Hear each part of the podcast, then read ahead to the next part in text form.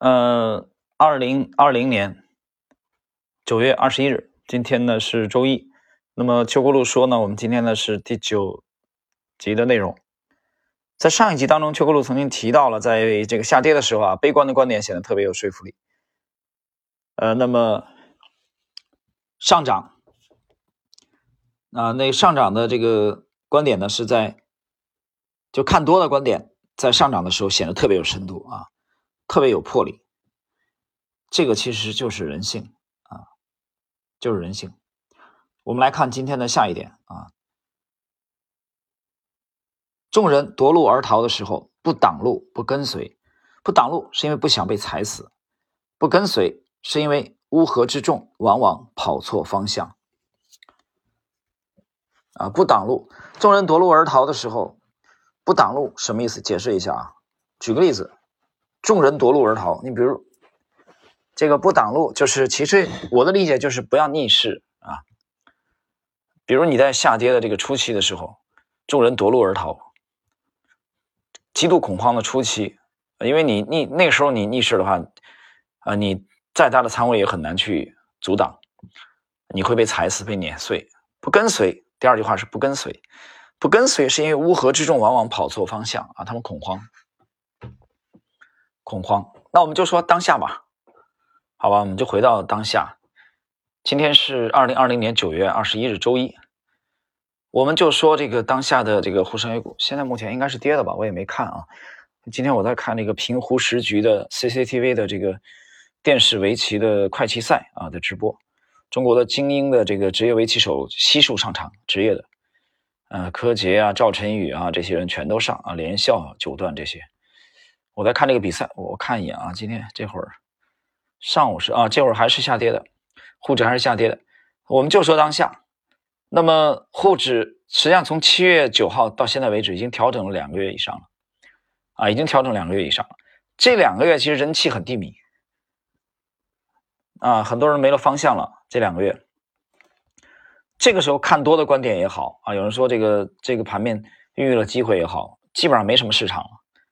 因为盈利示范效应不在了，赚钱比较难。那么从七月九号之后，但是呢呃我这里可以讲，在在今天吧，呃我们会继续更新 A 股主力密码的第三集。这个第三集讲什么内容，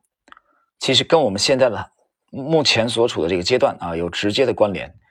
也就是在很多散户现在不想又不想看股票了，也不想看行情啊，也不想做研究了的时候，这种背景之下啊，我们今天第三集的内容就讲在弱势当中，我们如何通过公开的图表来筛筛选啊下下一步的，比如四季度啊，比如说有可能跨年度的这些牛股，他们在弱势当中的密码究竟是什么？啊，这是我们今天的这个，呃，稍晚一些时间吧，啊，应该我们会更新这一集 A 股主力密码的第三集啊。我们在第一集讲到了超级龙头股的这个建仓的密码，在昨天啊，今天上午就有一位听友听了以后，这个感觉非常好，他跟我单独在交流，有几点不清楚啊，想再明确一下。在江西九江的一位听友，他也是知识星球的这个星友。另外一个就是。我们在第二集啊，第二集讲到了牛股的这个根基，牛股诞生的时候啊，就像这个少林弟子去打基础的啊扎马步一样。那么今天第三集我们再讲，我们就直接针对当下的啊，像这种弱势当中，那么在弱势当中的牛股啊，我们用照妖镜把它的潜在的这些牛股啊，用什么样的策略和方法把它挖掘出来。所以今天的内容实际上是非常有呃这个时效性的。好了，我们接着来看这个秋国路。那么这个时候不如做壁上观啊，等众人做鸟兽散以后，捡一些他们抛弃的粮草辎重和金银细软，看着慌不择路的样子，这一次不需要等太久的。那么他这个他这个观点啊，和和当时市场的恐慌是有关联的。就是你这个散户跑了以后，他不择手段啊，包括一些这个这个机构啊，他会抛掉一些优质公司的筹码。那么邱国禄讲的捡一些他们抛弃的粮草自重和经营细软，就是这个意思，捡便宜啊。然后呢，接下来价值投资者往往最先被套，但是最终赚钱。重要的是能够在最受质疑的时候熬得住啊，这个很精彩。价值投资者往往最先被套是为什么呢？因为他这个风格，他这个流派基本上还是以左侧买为主的。这个后期有机会我们在 A 股这个主力密码当中啊，我想我也做一期啊，来来讲讲我的理解吧。他讲的最先被套是因为他主要左侧交易嘛，左侧交易为主，所以你被套是很正常的事儿啊，动不动就被套了，被套怎么办？再买啊。但是最终赚钱，因为他持有周期很长嘛，他就拿了呀，他整个评估这个位置估值是比较低的啊，被低估了，套了买，买了套，然后就拿抱着，最终赚钱。然后重要的是能够在最受质疑的时候熬得住。你为什么质疑？因为你账面浮亏了嘛，出现亏损了嘛。这种情况下客户可能就会有质疑嘛，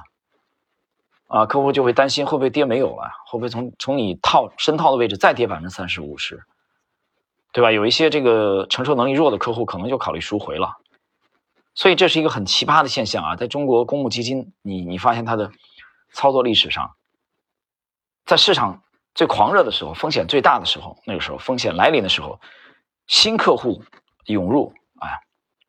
发的基金特别畅销。